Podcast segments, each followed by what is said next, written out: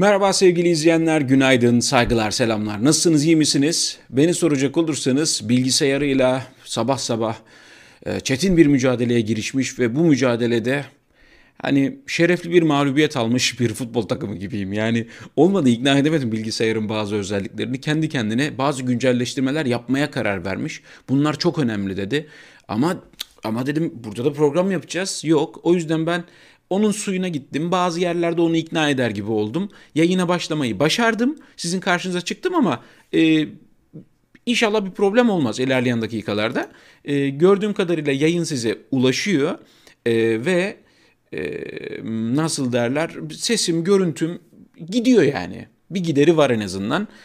Böyle başlayalım çünkü daha da fazla uğraşırsam o uzun hikaye. Bir de teknolojik konularda fena değilimdir ama İş böyle inada bindiği zaman e, öfkeme hakim olamıyorum yani. Sakin sakin, efendi efendi program bittikten sonra ben kendisiyle ilgileneceğim. Kendisiyle ilgileneceğim. E, yani bakalım kimin adamıymış hani kimin bilgisayarıymış. Neden böyle yapıyormuş onları anlayacağız hepsini. Nasılsınız iyi misiniz? E, iyi olduğunuzu ümit ediyorum. İyisinizdir diye e, ümit ediyorum. Beni soracak olursanız ben de iyiyim. E, bizim buraya kar yağdı. Az da olsa cumartesi akşamından itibaren pazar sabahı da böyle bir kar yağdı. En azından çocuklarla bir karın içinde bir yuvarlandık yani. Hani o, kar çok yükselmedi. Hani böyle kar topu yapmak için karı aldığınızda toprakla beraber geliyordu. Ama olsun. Nihayetinde bir beyaz bir örtü gördük az da olsa. Çabuk durdu, çabuk eridi. E, sevindik. Türkiye'de de birçok yere kar yağdığı haberlerini alıyoruz İstanbul'a. Ama tabii Türkiye'ye kar yağınca sanki bir felaket geliyormuş gibi oluyor. Özellikle İstanbul'da eyvah kar yağdı trafik bilmem ne filan. Yani karın da tadını tam alamıyorsunuz. Böyle şartlar çok iyi olmadığında. Hani böyle köy yeri, sakin bir yer olduğunda daha eğlencelidir, daha keyiflidir belki ama yine de e, doğa olaylarının normal seyri içinde gerçekleşiyor olması sevinilecek bir şey. Kış mevsiminde kar yağıyorsa sevinmemiz lazım. Çok şükür hala kar yağıyor, hala yağmur yağıyor diye sevinmemiz lazım. Sevgili izleyenler, şimdi e, şuradan e, yayını ben ve Twitter'a göndereyim. Eminim Twitter'dan da nerede kaldı bu adam diye heyecanla bekleyen binlerce insan vardır. Vardır yani neden olmasın. Oradan da gelecek olanlar vardır. Sizler de yayını paylaşabilirsiniz e, dostlarınızla, arkadaşlarınızla daha fazla insana ulaşması için. Şimdi konulara geçeceğim. Zaten yayının başlığını gördüğünüz adalet ayağınıza geldi. Bu otomatikmen size de bana hatırlattığı şeyi hatırlatıyor olabilir. Benim aklımdan geçen hatırlayın. Sokaklarımızdan geçen ne vardı? Overlock makinesi ayağınıza geldi. 5 dakikada yapılır, hemen teslim edilir. O efsane ses kaydını biliyorsunuz değil mi? Türkiye'nin en meşhur ses kaydıdır belki de. Bütün sokaklarda, caddelerde biz o ses kaydını duyduk. Overlock makinesi ayağınıza geldi. Hayatında overlock makinesi görmemiş, ne işe yaradığını bilmeyen insanlar bile o ses kaydını duymuşlardır. Şimdi adalet de aşağı yukarı bu durumda sevgili izleyenler. Gösterelim. Hayır ben bunu durdurmuştum. Hayır ben bunu durdurmuştum. İşte diyorum ya.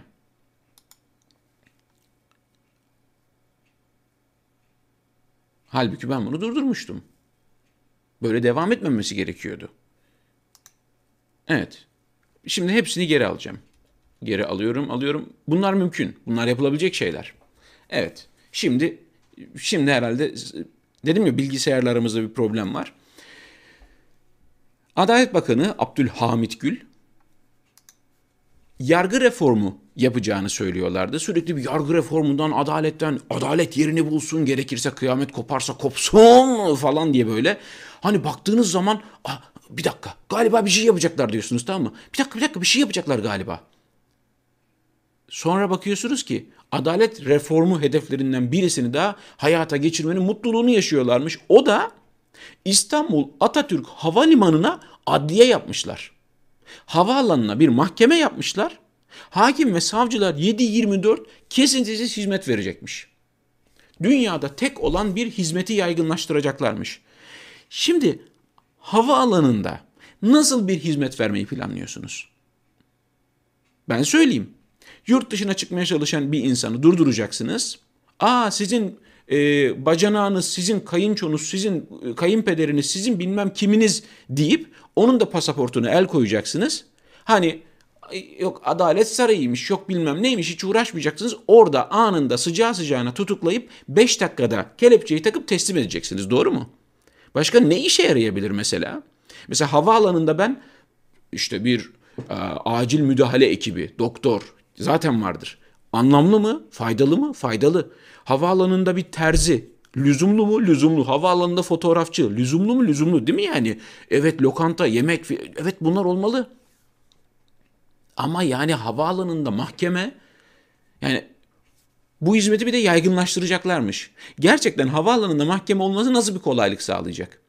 Ne olacak? E yurt dışından çıkan ya da yurt dışından gelen insanları sıcağı sıcağına hemen oracıkta tutuklayıp 5 dakikada yapıp teslim etmek için planlanmış bir şeyden başka bir şey gelmiyor aklıma. Bunu bir adalet reformu olarak sunuyorlar. Kafa böyle çalışıyor. Yani daha fazla mahkeme yaparsak, daha büyük adalet sarayları yaparsak, zaten saraya takılmış durumda kafaları. Her şeyin sarayını yapmak zorundalar. Adalet sarayı olursa adil bir ülke olduğumuz anlaşılır. Büyük dev saraylarımız olursa güçlü bir ülke olduğumuz anlaşılır. Ama diğer taraftan şu istatistiği paylaşayım sizinle. AKP hükümetinin başa geçtiği 2002 yılında cezaevlerinde kalanların sayısı 59 bin iken bu sayı 2020'de 301 bin kişiye ulaştı. Hamdolsun bu konuda da dünya liderliğini kimseye teslim etmiyoruz. Şimdi 59 binden 301 bine ulaşmış. E tabii ki artış olabilir, nüfus artmış, o bu şu falan filan da yeni cezaevi yapmakla övünen bir hükümet var karşımızda. Yepyeni cezaevleri yapıyoruz. E e bir de mahkum garantisi veriyorsunuz buna. Ve o, o garantiyi de tutturuyorsunuz. Bak verdikleri garantiyi tutturdukları tek konu cezaevleri. Havaalanları, otobanlar, köprüler, tüneller buralarda geçiş garantisini, yolcu garantisini tutturamıyorlar. Bu yüzden devletin cebinden bir sürü para çıkıyor. Milletin cebinden ya. Sürekli devletin devletin diyoruz yani. Devlet dediğiniz şey ne? Devletin kasası dediğiniz, hazine dediğiniz şey ne? Milletin parasından bahsediyoruz. Onlar bir türlü tutturulamıyor geçiş garantileri. Müteahhitlere paralar gömülüyor, gömülüyor. Vallahi her gün, belki de her gün biz burada böyle haber yapmamız gerekiyor. Her gün milyonlardan, milyarlardan bahsediyoruz. Ama bir tek cezaevlerinde bu garantiyi tutturuyorlar. Fazlasıyla tutturuyorlar bir de. 10 kişilik koğuşta 30 kişiler, 40 kişiler kalıyor. Yerde yatıyor bebekler, kadınlar, anneler. Yok yani şey anlatmıyorum. Gerçeklerden bahsediyorum. Bunu da inkar etmiyor zaten şeyler. Sonra çıkıp bunu dile getiren insanlara ne diyorlar? Siz hapishaneleri 5 yıldızlı otel mi zannettiniz? Tabii çekecek. Yani siz adaleti işkence mi zannettiniz ya? Hem insanları sorgusuz sualsiz, yargısız infazla tutuklayacaksınız hem de haddinden fazla dolu koğuşlarda insanlar kalacak. Sonra ne diyorlar? E insanlar koğuşlarda o kadar sıkışık kalmasın diye yeni cezaevi yapıyoruz. Ya mesele bu değil. Azıcık adaletli olursanız bu sorun çözülecek zaten. Ama adalet ayağınıza geldi. Yani bunun diğer anlamı da şu. Adalet ayaklar altında sevgili izleyenler. Adalet ayaklar altında kesinlikle. Yani şimdi örnek vermeye başlasak belki saatlerce konuşacağız. Sırf yani sırf siz yazsanız şu anda canlı izleyen, canlı sohbete yazabilen izleyicilerimiz sırf kendileri böyle adaletin ayaklar altına alındığı örnekler yazacak olsalar belki burada saatlerce konuşmamız lazım. Oradan örnek, oradan örnek, oradan örnek bitmeyecek yani. Diğer taraftan Abdülhamit Gül, yani diyorum ya bugünkü bu bilgisayardan dolayı bu görüntüleri tam ayarlayamadım özür dilerim. Havalar soğuk, sokaktaki canları ihmal etmeyelim diye böyle pozlar veriyor. Bir de bunların böyle bir şeyi var. Böyle sinir bozucu yanları var. Ya siz insanlara huzur vermediniz ki. Ya bari sokaktaki hayvanları rahat bırakın. Valla sokaktaki hayvanları rahat bırakın ya. Bu konuda mesaj falan da vermeyin. Gerçekten bunu dert eden binlerce insan yaşıyor Türkiye'de. Siz yeter ki onlara engel olmayın. Siz yeter ki gerçekten sokak hayvanlarına sahip çıkıyorlar diye insanlara mani olmayın. Gölge etmeyin başka ihsan istemez. İnsanlar kendi aralarında bir dayanışma gerçekleştiriyorlar. Bunu dert etmiş insanlar yaşıyor Türkiye'de. Sokaktaki kedileri, köpekleri beslemek için, onlara bakmak için gerçekten ömrünü vakfetmiş insanlar var. Siz hiç karışmayın. Oraya burnunuzu sokmayın. Aman. Çünkü siz severken öldürüyorsunuz. Yani siz bir şemsiye alır onları da dürtersiniz. Kafanız böyle çalışıyor. Rahat bırakın. Böyle pozlar da vermeyin. İğrenç iğrenç pozlar da vermeyin. Çekin o pis ellerinizi sokak hayvanlarının üzerinden, o masumların üzerinden çekin. İnsanlara yapmadığınız pislik kalmadı, yapmadığınız zulüm kalmadı. Bari hayvanları rahat bırakın. İnsanlar aylardır, yıllardır meclisten geç, geçmesini bekliyorlar. Hayvan hakları yasasının meclisten geçmesini bekliyorlar. Niye geçirmiyorsunuz? Hı? Neden geçirmiyorsunuz? Her gün gazetelerde, sizin gazetelerinizi çıkmıyor da, internette, Twitter'da işkence edilmiş hayvanlar görüyoruz, haberler görüyoruz. Okumaya yüreğimiz de yanmıyor. Çıkarın o zaman yasayı. Çıkarın. Ha pardon. Siz daha insanları bile koruyamazken değil mi yani? Yani her gün her gün işte kocasından şiddet gören, eski kocasından şiddet gören, bilmem sevgilisinden, yok ondan, yok babasından, abisinden şiddet gören, öldürülen, işkence gören kadın haberleri görüyoruz. Ya siz bunları yapın. Gerçekten bak siz sadece bunları yapsanız, dokunmasanız, doğal olana dokunmasanız zaten hayat normal akışında ilerleyecek de. E böyle de pozlar veriyorlar işte. Bu da aşırı sinir bozucu yani. Adalet Bakanıymış. Yani Adalet Bakanı olduğu ülkede olan şeyi görüyoruz şimdi sevgili izleyenler. Gelecek Partisi Genel Başkan Yardımcısı Özdağ Cuma günü Cuma namazından çıkarken galiba acayip feci bir saldırıya uğradı. Çok feci bir saldırıya uğradı. Bu saldırılar normal vatandaşlara sık sık oluyor.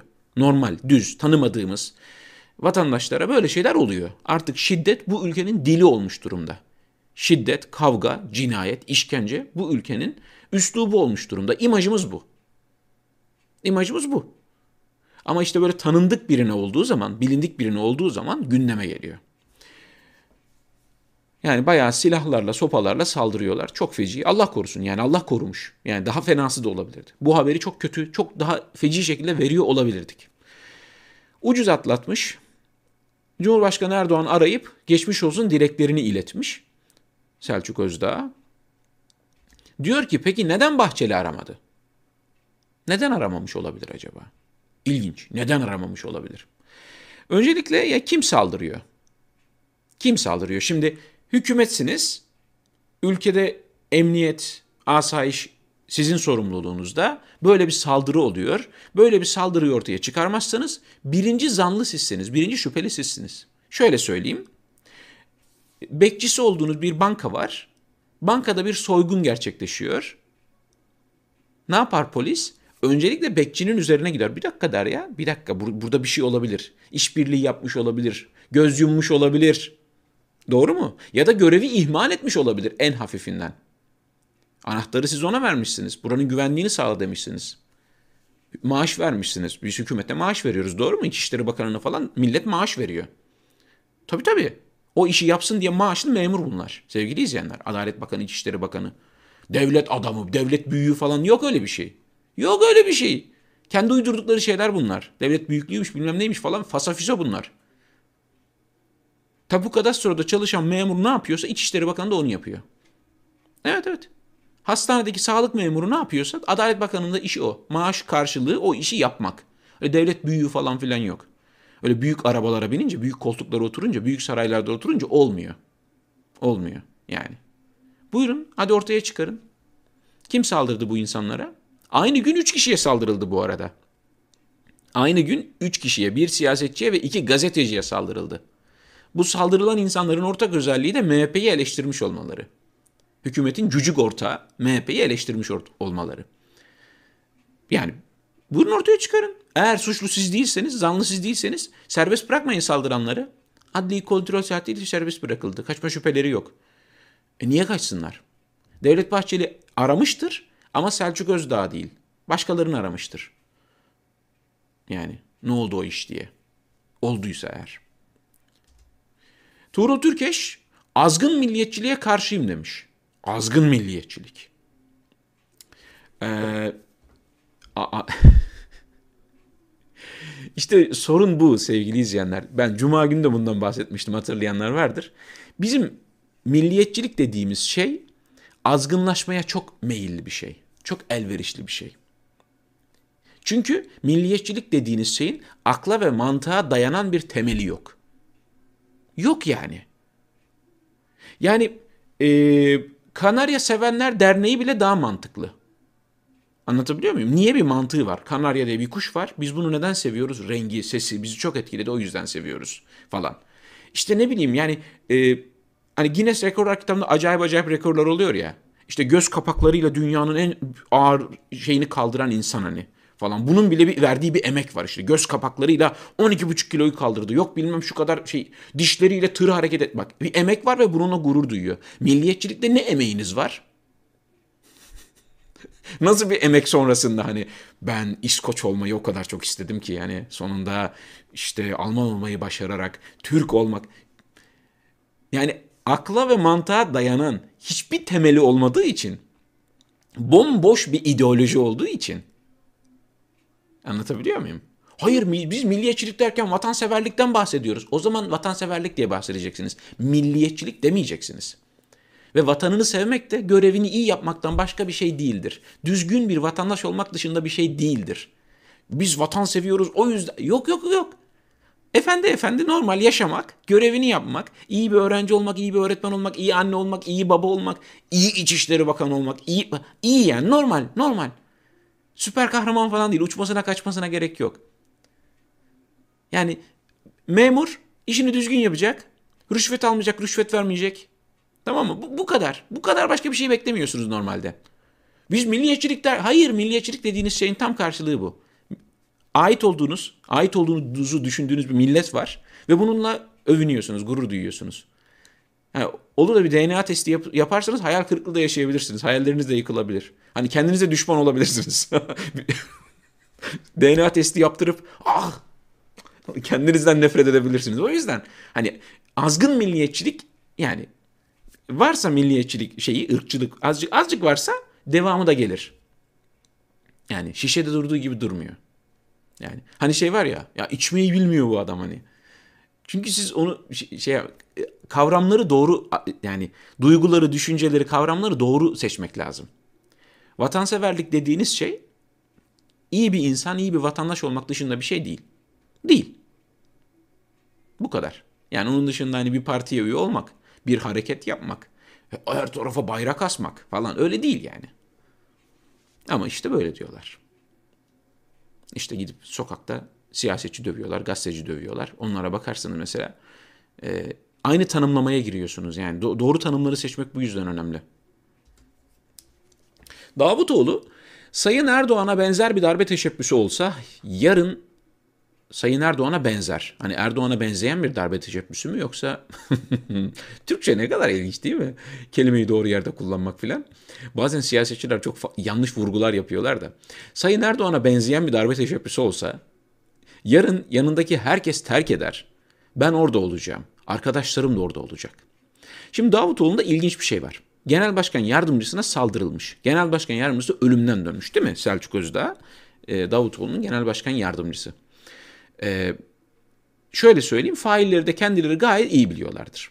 Yani failleri derken azmettiricileri. Bizde öyledir yani Türkiye'de öyledir. Yani yarın mesela Hrant Dink'in katledilişinin yıl dönümü. Katili biliyor muyuz? Yakalandı mı? Yakalandı. Peki gerçek katiller yakalandı mı? Cezalandırıldı mı? Azmettirenler, planlayanlar, hedef gösterenler. Yok. Yok. E o zaman da adalet yerini bulmamış oluyor. Mesela Ahmet Davutoğlu Selçuk Özel saldıranların kim olduğunu bilmiyor mu? E tabii ki biliyor. Kendisini başbakanlıktan kim indirdiyse yani bir de benzer darbe teşebbüsü diyor.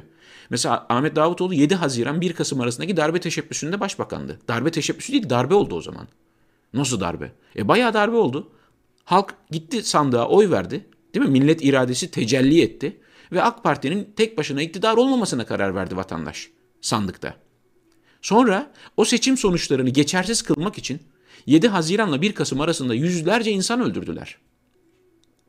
Polisler öldü, askerler öldü, vatandaşlar öldü. Sonra ne oldu? 1 Kasım'da yeniden seçim oldu. Siz millet iradesini kanla, bombayla, silahla, tehditle, şantajla 400'ü verin bu iş huzur içinde çözülsün de eğer bize oy vermezseniz beyaz toroslar geri döner tehditleriyle millet iradesine darbe yaptınız.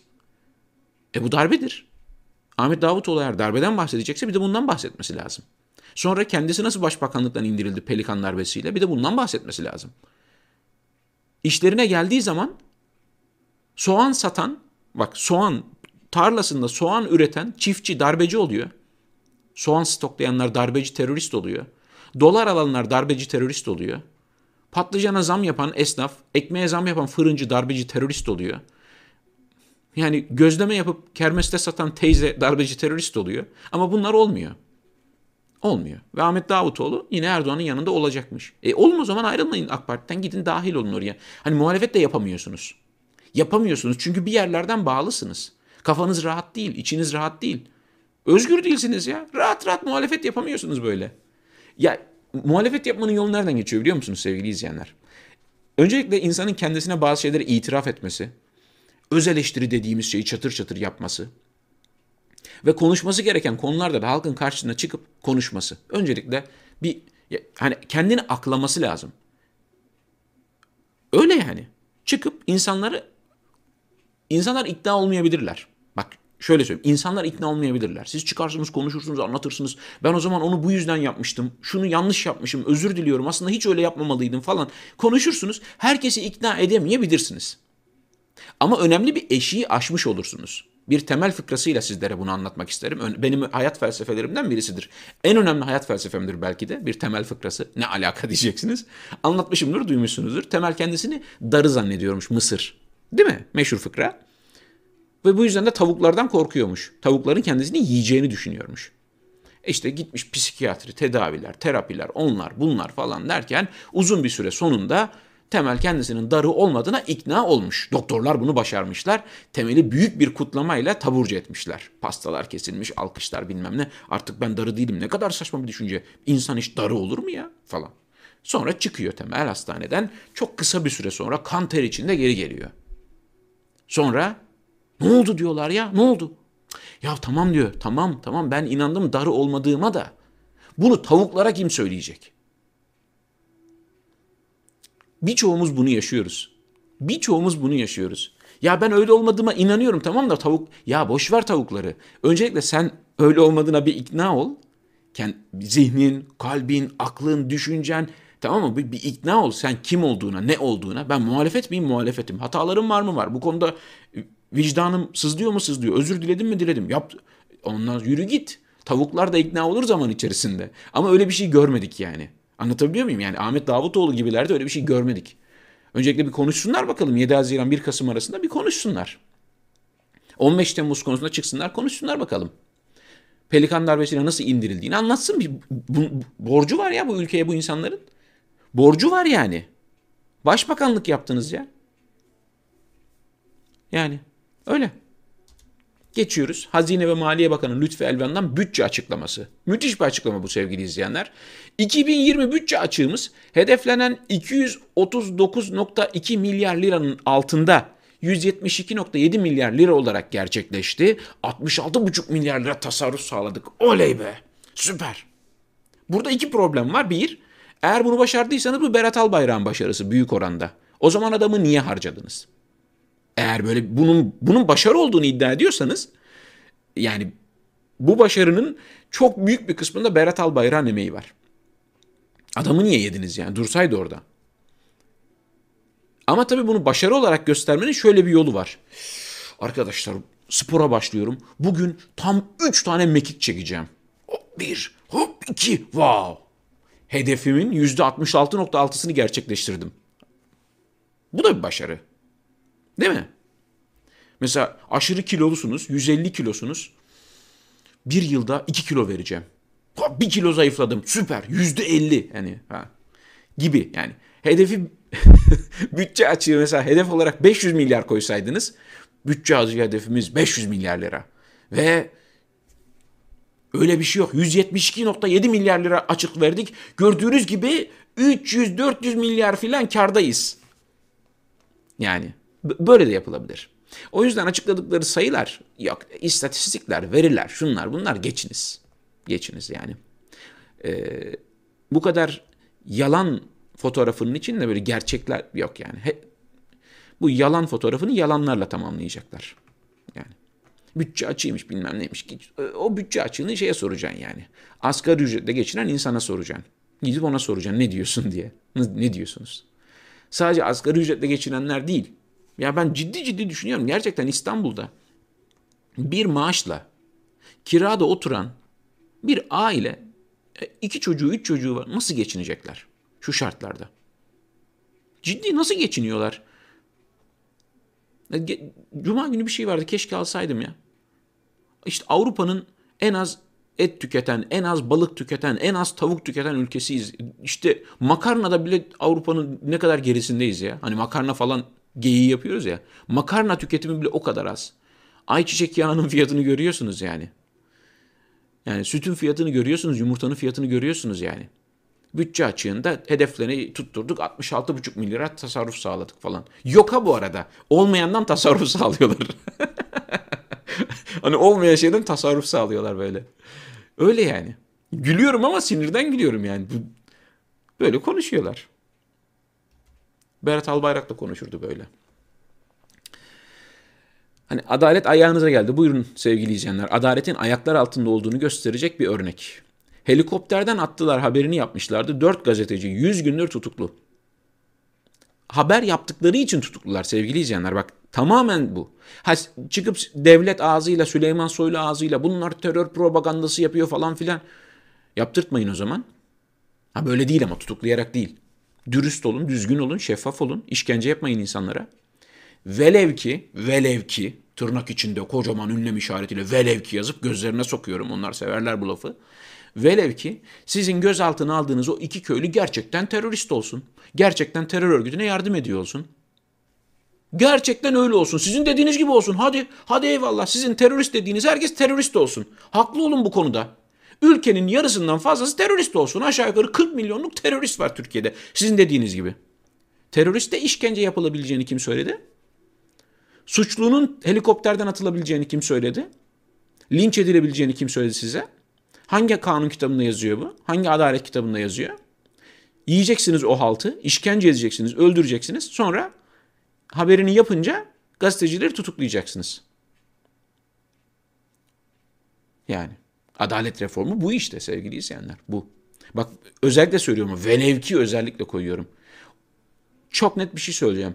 Onların tanımlamaları, onların fişlemeleri, onların suçlamalarının tamamı geçersizdir. Şaibelidir.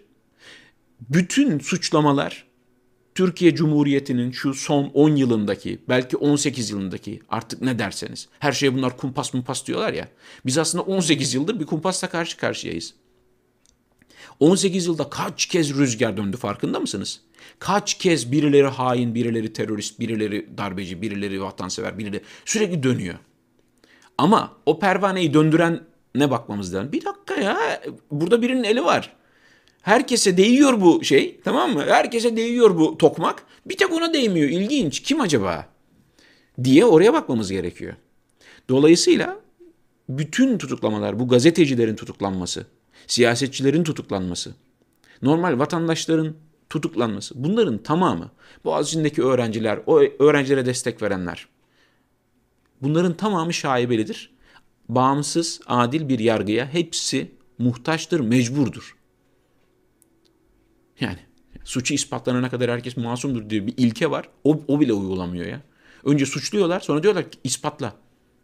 İspatla suçlu olmadığını ispatla diyorlar. Masum olduğunu ispatla diyorlar ya. Evet. Yani vallahi hani hani Yaşar Kemal böyle bir roman yazsa, Aziz Nesin böyle bir roman yazmış olsa, bununla filmi yapılmış olsa bayağı güleriz filan yani. Ama gerçeğini yaşıyoruz. Kara komedi gibi ya resmen.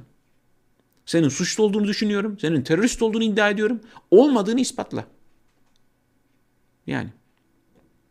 Yani biz de sizin hırsız, yolsuz, sahtekar olduğunuzu düşünüyoruz. Elimizde belgeler de var. Belgeyle konuşuyoruz ama olmuyor işte. Olmuyor. Kılıçdaroğlu, yani diyorum ya bugün bu bilgisayardan dolayı şu görüntüde bir problem var. Yani tam olmuyor. Denk gelmiyor şey kusura bakmayın. Kılıçdaroğlu aşı için davet geldi. Vatandaş olarak sıramı bekleyeceğim. Önce sağlık çalışanlarının aşı olması lazım. Normal şartlar altında bu bir haber değeri taşımamalı. Yani böyle bir açıklamanın haber değeri taşımasına gerek yok sevgili izleyenler. Yani sıramı bekleyeceğim. E ben o da sırasını bekliyor. Bu da yani herkes sırasını bekleyecek normalde. Ama Buradan ne anlam çıkıyor? Sırasını beklemeyen birileri var yani. Sırasını beklemeyen birileri var. Ne ne sıra ne sırası ya? Hani zaten biz ilk sıradayız yani. İlk ilk sıradakiler ve sonrakiler. Hani şey vardır ya, e, değerlendirme dışı tutulanlar vardır. Onlar onlar için sıralama diye bir şey yok zaten. Yani kimisi buna tabii şey diyor. Şov yapıyor falan. Kimisi diyor ki bravo çok güzel örnek oluyor. İşte Türkiye'de ayarların bozuk olduğu buradan ortaya çıkıyor. Normal bir şey. Bak normal bir şey bu normalde. Yani son derece normal olağan bir şeyden bahsediyoruz. Kemal Kılıçdaroğlu normal vatandaşlık yapıyor aslında. Böyle bir şey söylemesine bile gerek yok ama söylemesi gerekiyor. E söyleyince de sırf partizanlıkla işte şov yapıyor bu falan diyorlar. Diğer taraftan ne güzel örnek oluyor diyorlar. İşte bizim normalimiz anormal olduğu için böyle şeyler haber değeri taşıyor. Yani yine de teşekkür ederiz. Bence doğru bir yaklaşım. Doğru bir yaklaşım. Çünkü insanların aşı olmaya ikna olmasına gerek yok ki. Geçen de konuştuk yani. Yani insanlara aşı olun olun diyoruz olmuyorlar. Yani Kemal Kılıçdaroğlu aşı olsun ki CHP'liler ikna olsunlar gibi bir şey mi var? Yani Tarkan aşı olsun ki işte onun sevenleri de aşı olsun. Hayır insanlar aşı bulamıyorlar yani. 9 milyon risk grubunda insan var. 3 milyon doz aşı getirmişsiniz. Bu da 1,5 milyon kişiye denk geliyor. E bunu da büyük bir kısmını AK Parti'nin teşkilatına yaptınız. Sağlık çalışanlarından önce. E yeni yeni şeyler gelecek mi? Ne zaman gelecek? Mesela bir açıklam bir, bir araştırma var. Türkiye'de insanların tamamının aşılanabilmesi için 150 milyon doz aşıya ihtiyaç var. E mantık böyle çünkü 80 milyon nüfusu olan bir yerde herkese ikişer doz vuracaksanız e küçük çocukları falan çıkaralım vurmayacaksınız diyelim. E 150 milyon doz aşıya ihtiyaç var ama şu an 3 milyon doz gelmiş. Falan falan falan yani. Bunları konuşamıyoruz ama. Devlet Bahçeli'ye aşı bizzat gidilerek vurulmuş, e, aşılanmış kendisi. Hayırlı uğurlu olsun. E, yani yaşı itibariyle, hastalıkları itibariyle zaten bence risk grubunda olan birisi. E, yani keşke bu sebepten vurulduğunu görsek. Gerçekten. Sayın Devlet Bahçeli'nin şu şu şu rahatsızlıklarından dolayı risk grubundaydı. O yüzden aşı vuruldu falan. Şimdi 50 bin ülkücüyü aşı merkezlerine yığarım falan der yani. On, onlar da gelsin aşılansınlar falan. Öyle yani. Yani işte adalet hani bazen şu cümleyi kuruyoruz ya siz de söylüyorsunuz belki. Bazen politikacılar bazen gazeteciler de diyor. Bari insan hayatının söz konusu olduğu böyle bir durumda çifte standart uygulamayın diyenler var. Yani insan hayatının söz konusu olmadığı bir durum yok ki. Ayçiçek yağında da insan hayatı söz konusu. İşte madenlerde çalışan işçiler, inşaatlarda çalışan işçiler insan hayatı. Adalet insan hayatı. Cezaevleri insan hayatı. Her şey insan hayatı aslında. Her şey tamamı atanamayan öğretmenler, işsizlik bunların tamamı insan hayatının söz konusu olduğu durumlar. Diğerlerinde adil olmayan insanlardan bir hükümetten, bir politikacılar topluluğundan böyle bir durumda da adil olmalarını beklemek saflık oluyor. Yani geçmiş olsun o artık yok. Adalet ayağımıza geldi bir kere. Burada şöyle bir şey var. Bunu çok iyi göremiyorsunuz. Yani ah bugün sevgili izleyenler çok özür diliyorum ya bilgisayarı mağlup edemedim. Aydın Ünal e, göremediğiniz tweetlerde tam göremediğiniz tweetlerde Aydın Ünal Erdoğan'ın eski metin yazarıydı. Erdoğan'ın o prompter fatihi, prompter reis e, şeyi var ya e, konuşmaları yapıyor. İşte o prompterdaki yazıları bir dönem Aydın Ünal yazıyordu. Aydın Ünal o dönemde az önce aşı olan e, Devlet Bahçeli ile alakalı şu üç tweet atmıştı. Hangi dönem bu? Bu işte o 7 Haziran 1 Kasım falan filan var ya o dönemlerden bahsediyorum. Devlet Bahçeli koalisyona yanaşmasa bile seçim kararına tıpış tıpış destek verecek. Aksi takdirde HDP'li bakanlara da MHP'li bakan denir. Tehdidi görüyor musunuz? Devlet Bahçeli önümüzdeki günlerde Sayın Cumhurbaşkanı ve ailesinin ettiği tüm hakaretlerden dolayı bin pişman göreceğiz. Evet, zavallılık. Ağzından köpükler saçarak konuşan siyasetin zavallısı Devlet Bahçeli için ağzından köpükler saçarak konuşan siyasetin zavallısı Devlet Bahçeli için bütün o köpükleri itinayla yalayacağı yeni bir süreç başlıyor. Evet. Adam haksız mı? Haklı. Ne dediyse çıkmış mı? Çıkmış. Doğru mu? Doğru. Hepsi oldu mu? Oldu. Peki şu an Aydın Ünal nerede? o da muhalif olmaya çalışıyor şu anda. Yani o da muhalif olmaya çalışıyor. Hollanda'da çocuk bakım ödeneği skandalının sorumluluğunu üstlenen hükümet istifa etti. Aa. Ha işte bak Kılıçdaroğlu'nun hani hani diyorum ya mesela Hollanda'da böyle bir açıklama yapmasına gerek kalmazdı. Haber değeri de taşımazdı.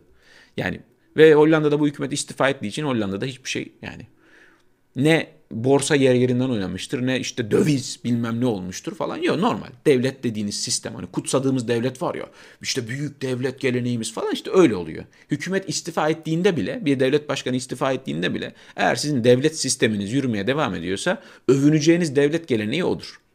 Yoksa o giderse bilmem ne biter. Başka kime oy vereceğiz ki?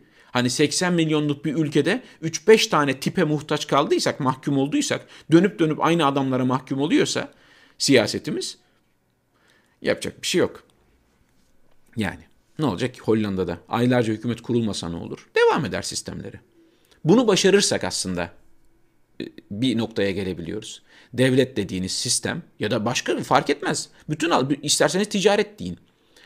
Bir adama, birkaç adama bağımlı değilse insan etkisinden uzak bir şekilde hükümetlerin değişmesinden, politikacıların değişmesinden etkilenmeden yoluna devam edebiliyorsa sistem, dönüyorsa çarklar o zaman orada insan hayatından, insan sağlığından, insan haklarından falan rahat rahat bahsedebilirsiniz. Ziraat Bankası toprak zengin oldu. Çiftçiler borçlarını ödeyemedikçe geçim kaynağı olan tarlalar Ziraat Bankası'nın eline geçiyor. İlanlarda 1 milyon liralık bahçeler de var, 15 bin liralık buğday tarlaları da o kadar çok buğday ithal ediyoruz ki sevgili izleyenler. İhraç değil ha, satmıyoruz. İthal ediyoruz. Dehale. Arapçadan şey yapın. Dahil oluyor. Ülkemizin sınırları içerisine e, buğdaylar dahil oluyor. İthal ediyoruz. Bana çok garip geliyor. Hani çocukluğu buğday tarlalarına geçmiş birisi olarak, çocukluğu portakal bahçelerine geçmiş birisi olarak böyle uçsuz bucaksız buğday tarlalarını gördüğüm için, o dev kocaman portakal bahçelerini, meyve bahçelerini gördüğüm için bana çok garip geliyor. Türkiye nasıl buğday ithal eder, duruma düşer? Nasıl meyve sebze ithal eder, duruma düşer? Normal şartlar altında Türkiye Avrupa'nın meyve sebze tedarikçisi olabilir sevgili izleyenler. Avrupa'nın tahıl tedarikçisi olabilir. Hayvancılık konusunda bütün Avrupa'yı besleyebilir. Sadece bununla Türkiye ekonomik olarak çok iyi bir durumda olabilirdi olabilirdi. Bakın çok net söylüyorum. Biz burada güneş falan görmüyoruz ya. Daha kuzeye gittikçe Avrupa'da güneş falan yok. Ama her yerde güneş enerjisi panelleri koyuyorlar. Ayda böyle bir ay falan iki ay falan bir yılda şey görüyorlar. Güneş görüyorlar oradan elektrik üretmeye çalışıyorlar. Her yerde işte rüzgar panelleri var. İşte rüzgarla elektrik üretmeye çalışıyorlar. Türkiye toprağı israf ediyor ya. Hani güneşi rüzgarı bıraktım toprağı israf ediyor toprağı. Toprak, toprak öldürüyoruz ya. Hani toprak öldüren zehir resmen. İflas ediyor. Çiftçi iflas ediyor. İnsanlar, ya tanıdığım insanlardan bahsediyorum. Tarla boş duruyor, ekmiyor. Neden? Nasıl ekeyim diyor. Zarar ediyorum diyor. Yani ektin, biçtin, o kadar emek verdin, elde borç var. E ne olacak? Neden yapsınlar? Sadece şunu başarsaydık, sadece çiftçiler, sadece hayvancılık yapan insanlar Türkiye bu konuda iyi bir sınav verseydi ekonomik olarak. Bakın yerli araba bilmem ne falan filan. Ya yerli araba yapar mısınız? Yaparsınız. Neden yapamayacaksınız? Normalde yapar. Şimdiye kadar çoktan yaparlardı bu arada. Yani normalde niyetleri halis olsaydı orada da komisyon komisyon derdine düşme, orada da yandaşa mandaşa ihale verme peşinde olmasalardı şimdiye kadar bence yerli araba yapılırdı da. Ama yerli araba yapsanız bile sizin yani Alman otomotiv sektörüyle yarış yapmanız mümkün değil. Bak, bak küçümsemiyorum ama mümkün değil. Gerçeklerden bahsediyorum. Yerli cep telefonu çıkarırsınız ama Apple'la yarışamazsınız. Samsung'la yarışamazsınız.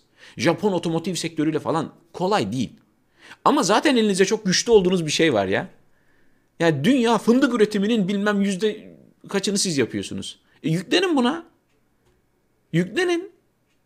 Toprağı kullanın. Hayvancılığı kullanın, güneşi kullanın, rüzgarı kullanın, yağmuru kullanın, dereleri öldürmeyin. Şehirlere yığılmasın nüfus. Bunu planlayın ya. 20 yılda insan bunu başarır hiç olmazsa. Ama tam aksine. Toprak öldüren yani. Topraktan geldik yine toprağa döneceğiz. Bir gün dönecek toprak bulamayacağız herhalde ya. Bu da yarım çıkmış. Vatan Partisi'nde kritik istifa. Haber bu kadar. Türkiye'de herkes kendisini çok önemli zannediyor sevgili izleyenler. Çok önemli. Hani küçücük böyle tarikatlar var böyle. O tarikatların liderleri kendilerini Mehdi falan hani ya kendileri değilse bile şeyler hani müritleri onu Mehdi olarak kabul ediyor. Küçücük tarikatlar. Diyorlar ki biz bitersek İslam din gider falan. Küçücük partiler var. Biz gidersek devlet yıkılır. Öyle yani. En büyüğü de aynısını yapıyor, en küçüğü de aynısını yapıyor. E, en küçüğünün yapması ne kadar saçmaysa en büyüğünün yapması da o kadar saçma. Böyle şeyleri. Bir normal olamıyoruz ya. Normal. Normal hani. Biz siyasi partiyiz. Öyle yani politika yoluyla halkımıza hizmet etmek istiyoruz. Bu kadar. Becerebilirsek ne hala, beceremezsek halkımız başkasını seçsin ya. Olmaz. Hani tamam mı? Olmaz. Biz o kadar önemliyiz ki. Kritik istifa bilmem ne. İşte var ya seçimde hani söylüyorlar ya işte. İşte Beylikdüzü düşerse Kudüs düşer, Mekke düşer, Medine düşer. E ya hepsinin ötesinde bir şey söyleyeyim. Mekke, Medine bile düşse bir şey olmaz normalde. Normalde onda bile bir şey olmaz. Hani eğer İslam üzerinden konuşacaksak, din üzerinden konuşacaksak yani siz eğer inanıyorsanız, inanç kalbinizde varsa sizin inandığınız dinin peygamberi bile ölse ki peygamberler de ölüyor. Devam ediyor. Yani inanç ölmüyor yani. O ayrı bir şey. Öyle mekanlara, binalara, şehirlere böyle insanlara haddinden fazla anlam yüklememe, yüklememelisiniz. Yüklediğin zaman işte böyle oluyor.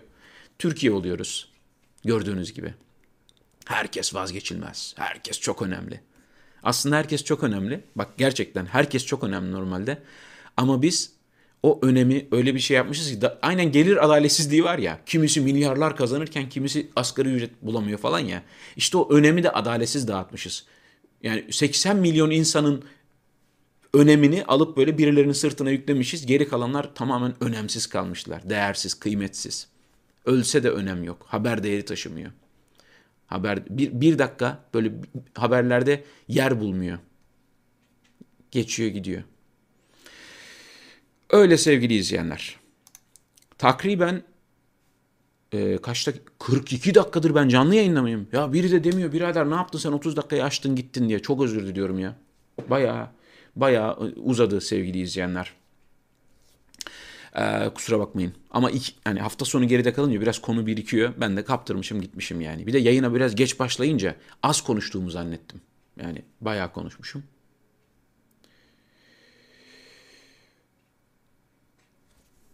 Sevgili izleyenler yarın e, yine buluşacağız. Yazılan yorumlara bakamadım kusura bakmayın. E, yani bayağı bir yorum yazıyorsunuz görüyorum ama e, bakamadım. E, inşallah yani siz yine, teşekkür ederim yine de yorumlarınız için, e, canlı canlı izlediğiniz için, e, beğenileriniz için, kanala abone olduğunuz için hepinize teşekkür ediyorum minnettarım. Yarın Türkiye saatiyle onda yine görüşebilmeyi ümit ediyorum. Kendinize iyi bakın. E, sağlıcakla kalın.